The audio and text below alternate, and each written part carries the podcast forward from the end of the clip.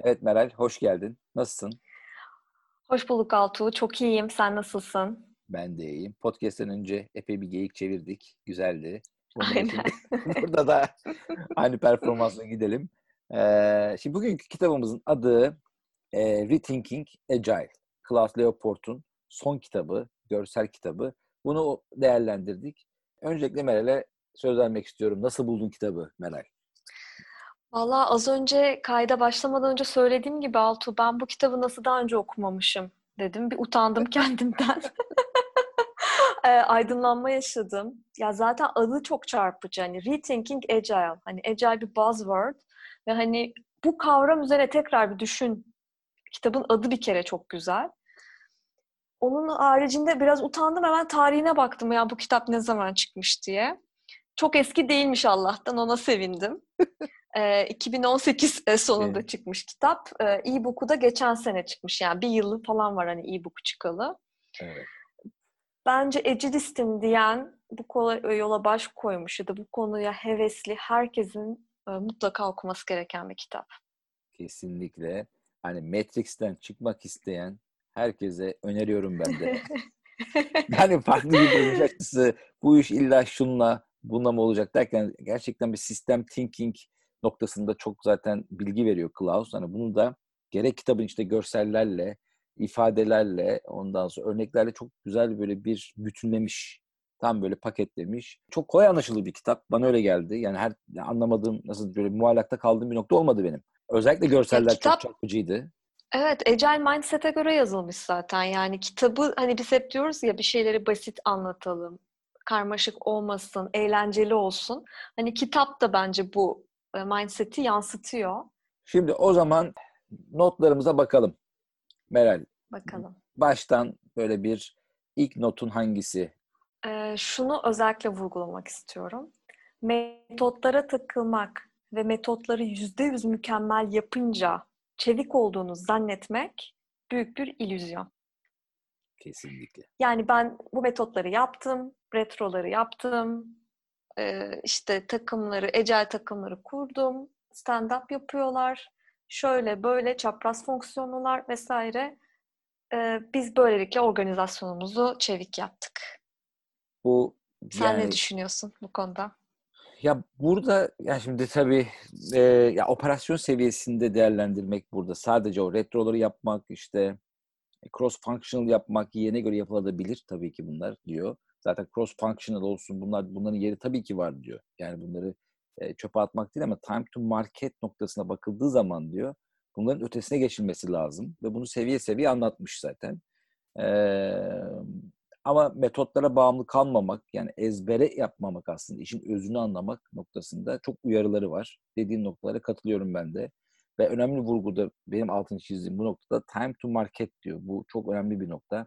Kesinlikle. Yani müşteri odaklılık bir, bir yani bir farklı bakış açısı. Yani markete ben ürünümü nasıl hızlı çıkartırım, nasıl e, takımları konuştururum noktasında da çok güzel önerileri var. Teker teker onların üstünden gidelim.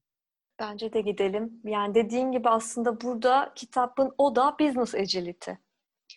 Ya biz niye agile olmak istiyoruz sorusunu bazen unutabiliyoruz. Bu yola neden çıktığımızı unutabiliyoruz ve başka detaylarda e, işin süslü e, süs kısımlarında boğulabiliyoruz. Kitap da bize tekrar bir sarsıyor böyle omuzlarımızdan tutup ve sen business agility'yi yani iş çevikliğini elde etmek için bu yolculuğa çıkmıştın.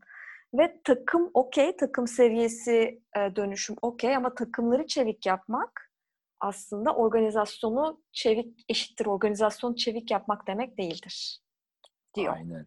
Yani adacıklar Üstad. gibi düşünmek. Evet yani bir takım işte şunu kullanıyor, bir takım bunu kullanıyor. Ama takım arasında bir etkileşim yoksa o zaman bu time to market dediğimiz yani gerçekten üst yönetimin e, ulaşmak istediği noktaya erişmenin bir hayal olduğunu ifade ediyor.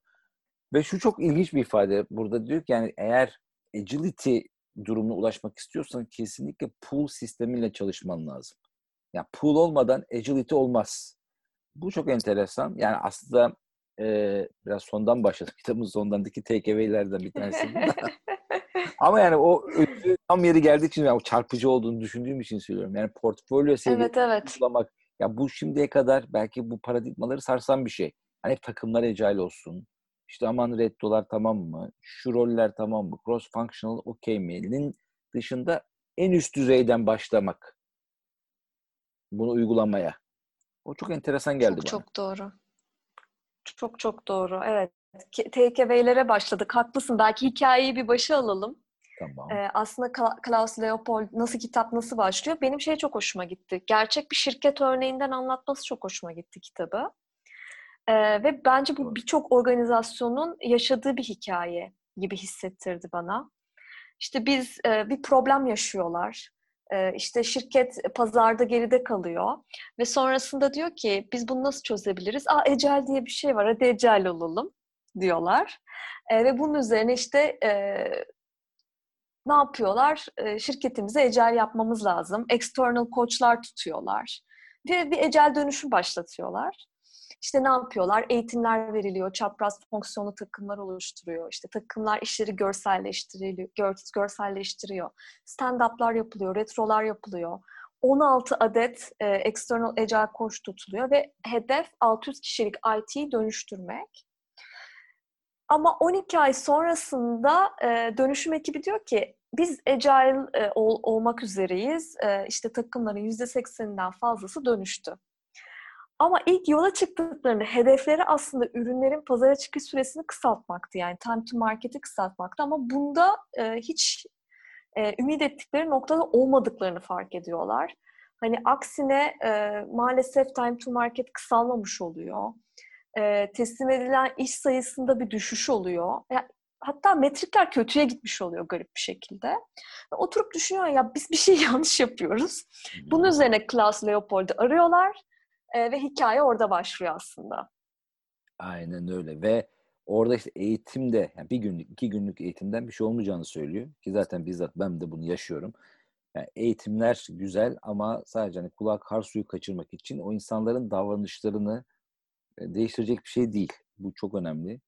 Ve tabii orada bahsettiğin metrikler var yani. Bu gerek işte Scrum'da kullanılan velocity olsun, cycle time'lar da olsun aslında değişmiyor.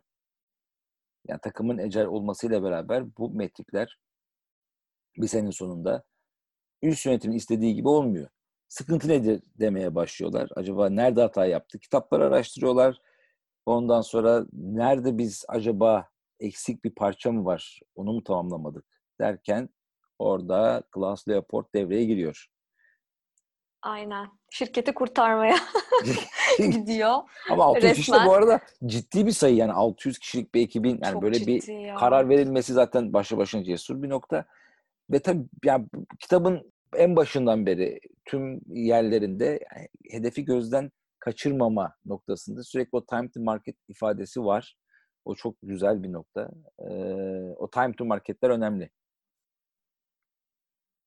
Tabii zaten aslında biz neden agile olmalıyız diye aslında şirket ilk yola çıktığında bunu tespit etmiş bu arada. Üç tane hedef tespit etmiş şirket. Ürünlerin işte pazara çıkış süresini, time to market'i kısaltmak, müşteriden alınan geri bildirim süresini kısaltmak. Bu da çok önemli. Ya aslında sen time to market'i kısalttığın zaman e, müşteriden daha hızlı geri bildirim alıyorsun. Yani yaptığın şeyin e, işe yarıp yaramadığını sen müşteriye önüne sunmadan bilemezsin. Asla bilemezsin yani. Her şey bir varsayımdır. Dolayısıyla müşteriden hızlı bir, e, geri bildirim almak ve şirketi geleceğe hazırlamak. Yenilikçi bir şirket olmak. Yani bu üç hedefle yola çıkıyorlar.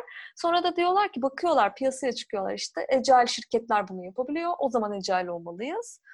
Ama işte o ecelitenin özünü e, anlamadan yapılan bir ecel dönüşüm olduğu için aslında e, sonrasında 12 ay sonrasında aslında e, başarısız sonuçlar elde ediyorlar. Evet.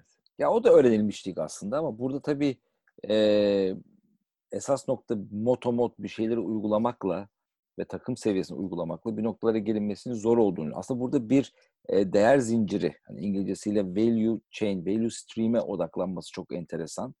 E, ve zaten bu lean'deki olan şeyi çok güzel bir şekilde ifade etmiş. Yani takımların birbirine bağlanması, yani bu değer zincirinin bir yerinde kopukluk varsa ya da o zincirdeki bir halka diyelim ki çok çevik, çok çevik ama diğer yerler değilse o zaman bu sistemin tamamına zarar verebileceğinden bahsediyor.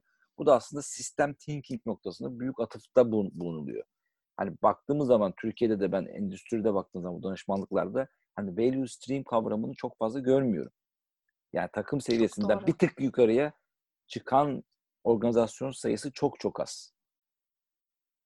Halbuki olay orada kopuyor.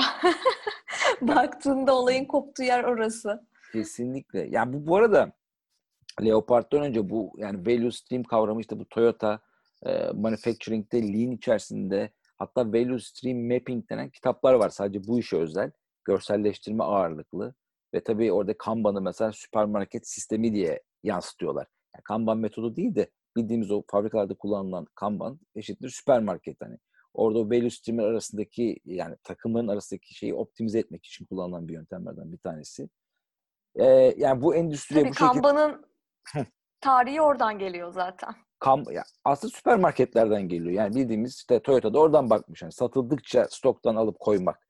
Yani bir dengeleme sistemi. Yani satılmadan daha yeni malı koymanın bir anlamı yok. Yani doğal bir şey aslında. Çok e, yaşantımızın içinde olan da bir nokta bu.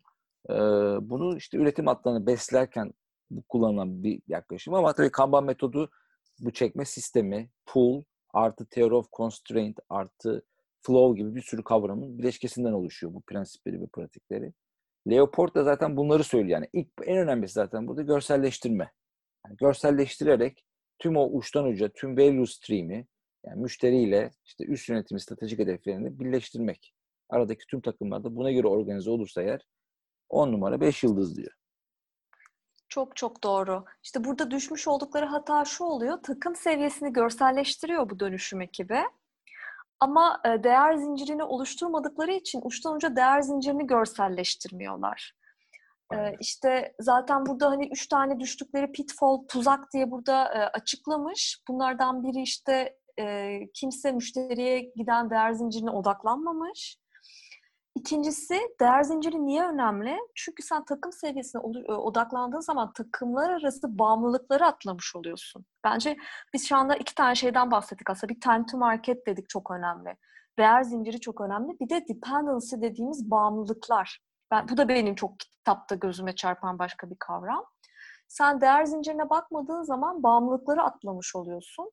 Çok güzel bir söz var. Bütünün performansı hiçbir zaman için parçaların performansının toplamı değildir. Aralarındaki etkileşimin ürünüdür diyor.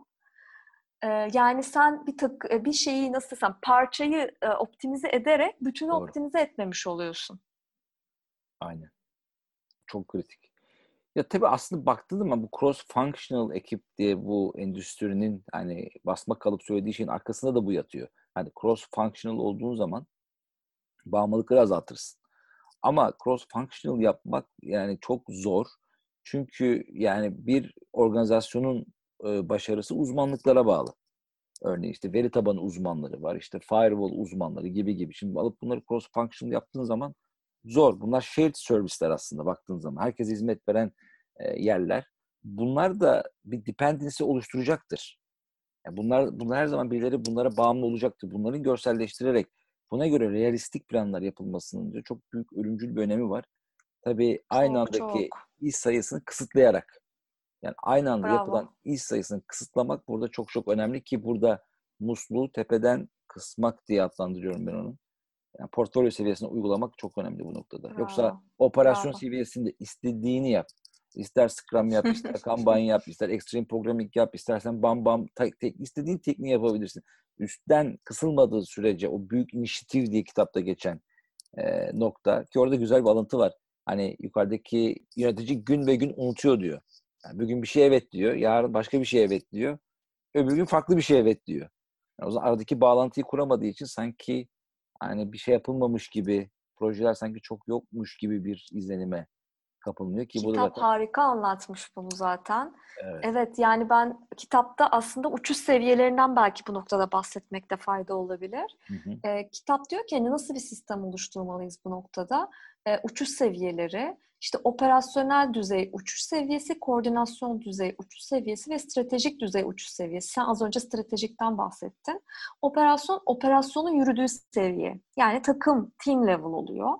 Koordinasyon düzey değer zincirinin yönetildiği seviye. Yani artık o dependency'leri, bağımlılıkları yönettiğimiz seviye. Stratejik düzey de İşte bu organizasyonel seviyedeki inisiyatiflerin yönetildiği seviye. Senin az önce bahsettiğin. Yani o özellikle de bu dönüşüme stratejik e, seviyeden başlayın diyor. Altın defalarca çiziyor. Çünkü senin de az önce belirttiğin gibi bu inisiyatifler eğer sınırlandırılmazsa bu VIP limitleri takım seviyesine koymak evet takımı optimize eder ama e, stratejik düzeydeki top management'ta bu farkındalık olup e, bu VIP limitler orada bu mindset orada uygulanmazsa şirket dönüşemez. Kesinlikle çok ölümcül bir nokta. Yani neden biz olamıyoruz, niye istediğimiz gibi olmuyoruz cevabı aslında burada. Yani üst düzey yöneticiler bu oyunun içinde bizzat olması lazım. Yani aslında problemin kaynağı onlar. Aslında burada da bu, yani bu yani Steve Jobs'ın ifadesi var ya yani aklımda. Yani o geldi aklıma. Yani diyor ya bizim başarımız diyor hani nelere hayır diyebildiğimizde de ölçülüyor. Öyle bir ifadesi var. Üst yönetimi özellikle bir şeylere hayır demen lazım. Her zaman için bir fikirden daha iyi bir fikir olacaktır bu. Yani şey doğru bu hayatın bir gerçeği ama bir şeyde senin durman, kapasitelerini biliyor olman lazım. Burada da işte görselleştirme pratiğinin en önemlisi bunun üst düzey o portfolyo seviyesine uygulanması hayati basit ama çok önemli sonuçlar doğurabilir diyor kitapta. Yani aslında üst yönetim her zaman stratejiyle uğraşır ama bazen üst yönetimde bile şu olabiliyor yani e, değer yerine çıktığı odaklanma. Çünkü hani ben ne kadar çok inisiyatif yaptım değil, e, mesela doğru bir inisiyatifi yaparsam bir inisiyatif üç inisiyatife bedel olabilir. Yani üst yönetimin aslında en önem vermesi gereken konu bu. Hani ben hangi inisiyatifi yapmalıyım? Bu, bu noktada da aslında çok güzel iki e, diyor ki stratejik portfolyo yönetimi e, dediği nokta aslında iki önemli sorusu vardır diyor. Şimdi para getirecek bir şeye mi yatırım yapmalıyım? Yoksa faydasını gelecekte göreceğimiz bir şeye mi? Hmm. Yani aslında operasyon seviye ve koordinasyon seviye flight level'lar, uçuş seviyeleri bugüne odaklanırken stratejik seviye flight level aynı zamanda geleceğe de bakar. Aynen. Geleceğe de bakarak hangi inisiyatifi almamız lazımın kararını vermek zaten çok kritik stratejik düzeyde. Kesinlikle. Ve aslında bununla beraber yani stratejiyle operasyonu, tabii koordinasyon da tabii arada hepsi bir ahenk içerisinde yürütülmüş oluyor. Bu da çok harika bir nokta. Ee, ki Toyota bunu senelerden beri Hoshin Kanri denen olay da budur. Yani yukarıdaki alınan stratejik bir hedef aynı bir şelale gibi tüm kademelere yapılacağı şekilde yansır ve herkes o stratejiyi bilir. Neden olduğunu da bilir. Bir OKR da bununla tamamen alakalıdır. Aynen. Burada da e, yani Kanban'la beraber Leopold çok güzel bir şekilde flight level'la da basitleştirerek anlatmış burada. Yoksa kopuk her şey. Yani bu iterasyonlarla yapılacak bir şey değil. Ya da sadece operasyon seviyesinde work progress'leri koruyarak da yapılacak bir şey değil. Bütünsel bakmak lazım. Senin söylediğin gibi bu ifade çok güzel. Hani bütünün çıktısı her zaman daha değerli. Parçaların çıktısındansa e, yani ilişkilerin çevik olması diyebilir miyiz? Evet, evet. Yani e, çok güzel ifade ettin. Hani burada e, yani şöyle ecel dönüşüm yap, yapınca takımları ecel yaptık ama bu takımlar da birer siloya dönüşürse ne oluyor? Yani cross function yani biz, bizim aslında he, cross functional team oldu ama bunların arasında da bir silolaşma oldu. Yani buradaki mindset değişimi çok önemli. Hani ben üst yönetimim, ben operasyonum değil. Kitapta bunu da çok güzel anlatmış. Bu üst üç flight level'ın nasıl e, sürekli bir işbirliği halinde çalıştığı, e, stratejik e, seviyedeki egzekutiflerin hani bu işin içinde mutlaka aktif olarak yer alması ve operasyonla da yer alması birlikte. E, ve şeyden de bahsetmiş, decentralized decision making de aslında. Yani o karar vermede e, sadece stratejinin kendi kafasına göre karar vermesi değil, stratejik düzeyin, operasyonun da fikrini alarak ilerlemesi. Çünkü müşteriyle muhatap olan seviye onlar aslında. Hayatın içinde sahada olan insanlar onlar dediğin gibi ilişkilerin çevikliği yani hani e, bütün bu flight level'lar var ama bunlar bir organizasyonel model değildir. Bunu da altını çiziyor kitap. Bunlar sadece system thinking'i nasıl oluşturman gerektiğiyle ilgili e, oluşturulmuş seviyeler. Ama e, ilişkiler anlamında bunların her zaman için e, feedback loop'ları oluşturması lazım kendi aralarında. Evet çok güzel açıkladın. Doğru. Yani bu aslında yaşayan bir organizma gibi. E, her şeyin birbiriyle olan bu karmaşık ilişkileri yönetmede çok güzel bir yaklaşım sunuyor. Ee, buradaki tabii hiyerarşi bazında bahsetmiyor. O bir bu aslında pusula gibi. Pusulayı vermiş ve bu pusulayla beraber her organizasyon kendisine göre bir e, bunu harmanlayıp çok güzel bir değer üretebilir. Yani başkasının çözümünü almaktansa tırnak içinde Spotify meşhur olduğu için söylüyorum. İşte hadi tribe'lara bölünelim, hadi bir ekip 10 kişiden fazla olmasın gibi ezberlerdense hani bu noktada biz gerçekten ne yapmak istiyoruz? Time to market önemli, müşteri önemli, israfı engellemek önemli. Ee, yani Lean bakış açısı da burada gerekli. Bu Scrum Guide 2.0'dan yine bir atıfta bulunayım. Orada da hep Lean atıfar olduğu için söylüyorum. Bir öde dönüş var.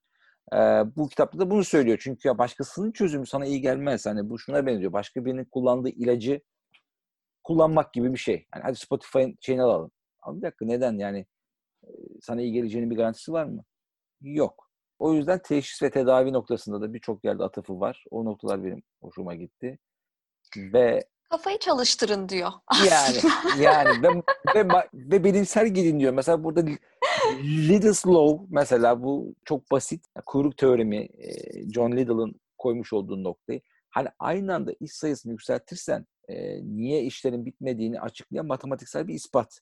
Şimdi ben çok karşılaşıyorum mesela. Diyor ki bizim IT yavaş çalışıyor. Ya da bizim IT'nin performansında bir düşüklük oldu. Gidiyorsun IT herkes çok yoğun çalışıyor. Aslında bakıyorsun ki üst taraftan aynı anda başlanan büyük inisiyatif projelerin sayısı inanılmaz fazla. Ve switching costlardan dolayı herkes bir böyle farklı o zihin yapısı çökmüş durumda herkeste. Bunun ispatını güzel açıklamış. Ee, ve bizi dinleyenlere de bakmasını tavsiye ediyorum. En azından, en azından akıllı çalışın diyor. Akıllı, akıllı çalışın. Zaten evet. Çok çalışmayın, akıllı çalışın. Akıllı çalışın. Evet, akıllı çalışın. Çünkü bu yani ne kullandığın aletler, edevatlar değil aslında akıllı çalışmak bir organizasyonu bir yerden bir yere getirenin güzel bir yaklaşımı var. Aynen. Yani aslında bayağı bir cover ettik. Benim şey çok hoşuma gitti. Kitabın son özet kısmı çok güzel. Orada yedi tane madde sıralamış.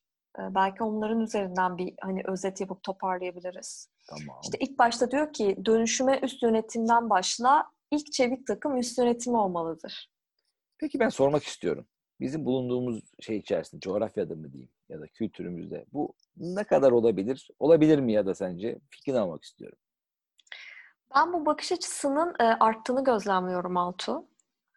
E, şahsen. Hani eskiden daha böyle takım seviyesinde hani 3 yıl öncesine baktığımda daha böyle takım seviyesinde işte Scrum Master'lık gibi şeyler popülerken artık hani e, genel müdürlerin, C-level'ların da bu konuya ilgi duyduğunu, çevik liderliğin konuşulmaya başlandığını gözlemliyorum.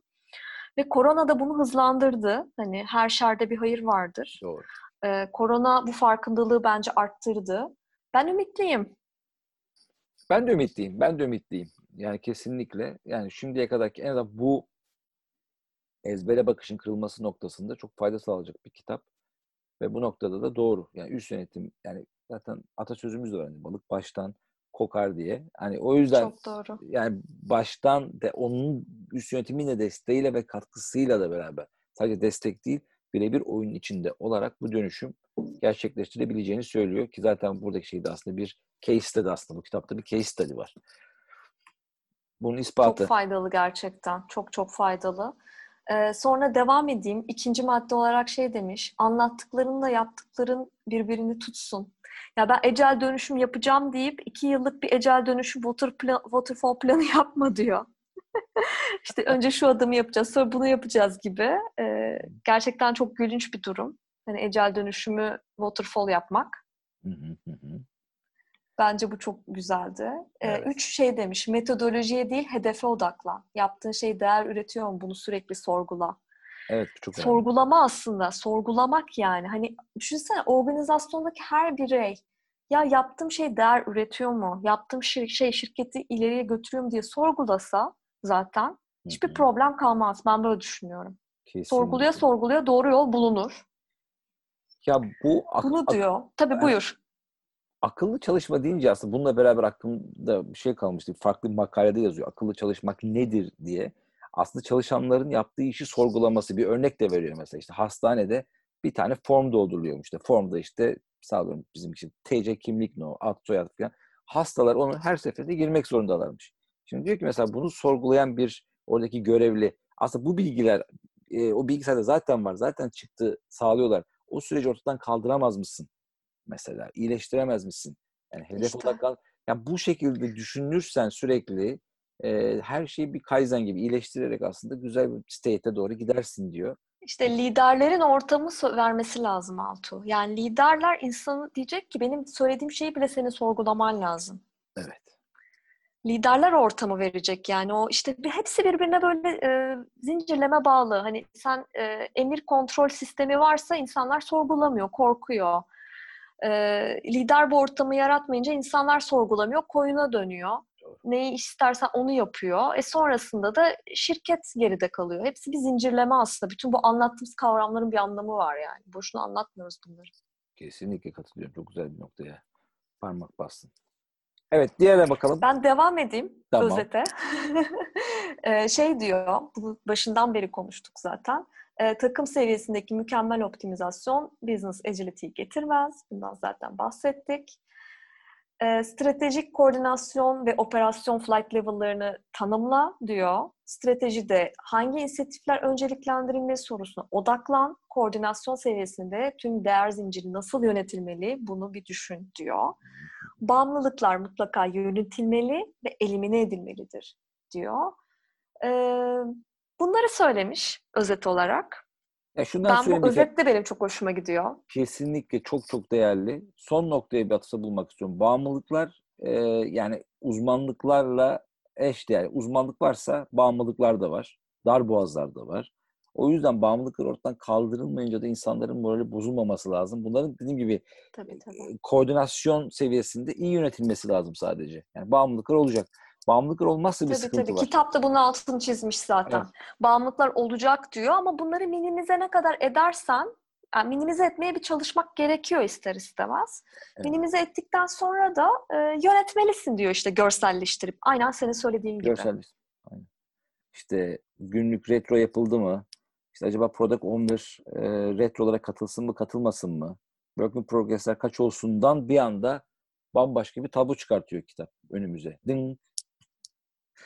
O bakımdan Bizi çok düşünmeye, re-düşünmeye, rethinking düşün. yapmaya Gerçek teşvik anlamda, ediyor. azı gerçek anlamda burada çevik olmaya itiyor. Bu, bu, bu noktada çok güzel. Aydınlatıcı. Yani çok aydınlatıcı. Ee, bizi dinleyenlere de tavsiye ediyorum. Bu kitabı muhakkak edinsinler, okusunlar ve üst yönetimin kapısını çalsınlar. Kitapla birlikte ellerinde kitapla hediye etsinler mümkün mümkünse.